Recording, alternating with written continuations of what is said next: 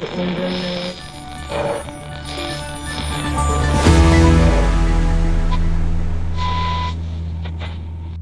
och välkomna till 6 minuter, en nyhetspodd i kortformat från tidningen Arbetaren där vi kort sammanfattar den gångna veckan.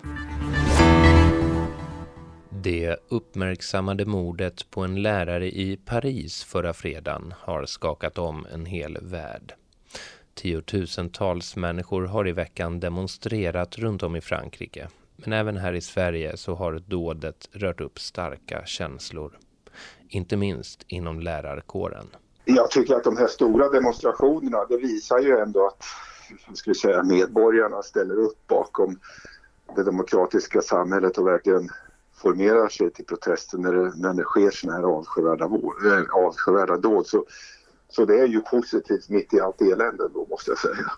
Det säger Svante Tideman som är förste vice ordförande på Lärarnas riksförbund i Sverige.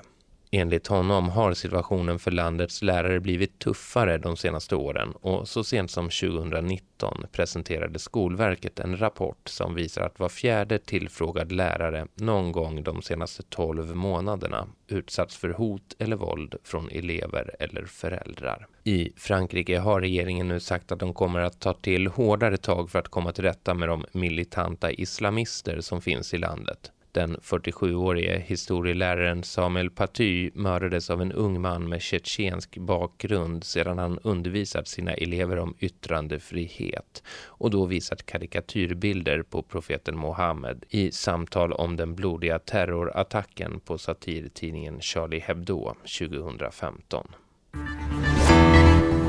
Och nu till Göteborg där en anmälan om brott mot mänskligheten lämnats in till åklagarmyndigheten gällande Eritreas diktator Isaias Afwerki. Bakom anmälan står pressfrihetsorganisationen Reportrar utan gränser som tillsammans med tolv människorättsjurister vill sätta press på den afrikanska diktaturen för att frige den svensk-eritreanske journalisten David Isak och alla andra journalister som hålls fängslade i landet. David Isak har suttit fången i snart 20 år och ovissheten om hans tillstånd är fortfarande stor. Reportrar utan gränser menar nu att omvärlden måste agera kraftfullare för att frige de fängslade journalisterna i landet. I veckan skärpte Högsta domstolen straffet för en nu 17-årige nazist ur organisationen Nordisk styrka sedan han kommit knivbeväpnad till sin gymnasieskola i Enköping. Det var i oktober förra året som den då 16-åriga pojken greps i skolan med två knivar och ett metallrör. Han ska enligt tidigare förhör varit i bråk med några som han beskriver som ett invandrargäng på skolan och enligt vittnen hade han planer på att hämnas. Polisen som sökte igenom pojkens telefon efter gripandet har berättat att han bland annat sökt på preskriptionstiden på mord och straffet för vapenbrott. Tingsrätten dömde mannen till dagsböter för brott mot knivlagen av normalgrad men Högsta domstolen ändrade i torsdags domen till 35 timmars samhällstjänst då de ansåg att brottet var grovt med hänsyn till hans koppling till våldsbejakande extremism. En ny rapport från Världsbanken visar att uppemot 115 miljoner fler människor riskerar att falla ner i extrem fattigdom det kommande året. En av förklaringarna, enligt rapportförfattarna, är den pågående coronapandemin och de konsekvenser som virusets framfart för med sig. Samtidigt visar siffror i rapporten att de förmögenheter som innehas av världens rikaste når rekordnivåer. Och så till Vatikanen. Där har den sittande påven Franciscus nu uttalat sitt stöd för samkönade partnerskap.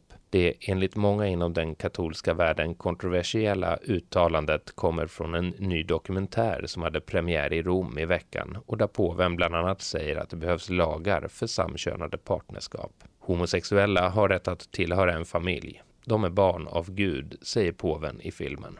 I dokumentären riktar Franciscus även hård kritik mot kapitalismen och säger att han brinner för frågor som rör miljön och kampen mot ojämlikhet och diskriminering. Nu till något helt annat, nämligen spridningen av falska nyheter på nätet. något som fått stor uppmärksamhet den senaste tiden. Inte minst i och med det kommande presidentvalet i USA om knappt två veckor. Men att människor skulle tro på mycket av den desinformation och fejkade artiklar som cirkulerar på nätet är inte helt säkert. Däremot riskerar falska nyheter att minska förtroendet även för sanna nyheter. Det menar åtminstone mediaforskaren Michael Bosetta vid Lunds universitet. It's not that people believe fake news, but it just seems to lower their trust in the quality of news they're getting online. Det sa alltså Michael Bosetta vid Lunds universitet. Läs hela intervjun med honom på arbetaren.se. Så var det dags för sista ordet igen med Annie Hellqvist. Hur snabbt ska man kunna förlora sin försörjning?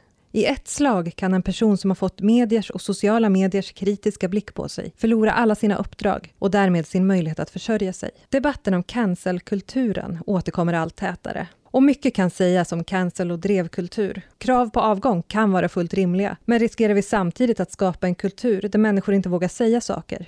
Det är en viktig yttrandefrihetsfråga att diskutera. Det är lagen om anställningsskydd också. 2018 larmade Arbetsmiljöverket om att det blivit tuffare att framföra kritik på arbetsplatserna. Andelen anställda som uppgav att de inte vågade kritisera arbetsvillkoren hade ökat under de tio föregående åren. Så många som var femte anställd vågade inte framföra kritik. Särskilt vanligt var det bland personer på tidsbegränsade anställningar. Där var siffran var tredje anställd. Det fasta jobbet är ofta grunden till att man vågar säga ifrån. Men i den överenskommelse kring LAS som nu ligger på bordet är det fasta jobbet inte längre lika fast. Med 15 procents undantagsrätt från turordningsreglerna kommer det att kunna ta åratal att sitta säkert. Det kommer vara lätt att putta ner en person som är för kritisk på turordningslistan. Här handlar det förstås inte om ett drev, där många kräver att en person ska frånta sina uppdrag. Det räcker att misshaga en person, chefen. Otryggheten på jobbet kommer att öka och med den tystnaden.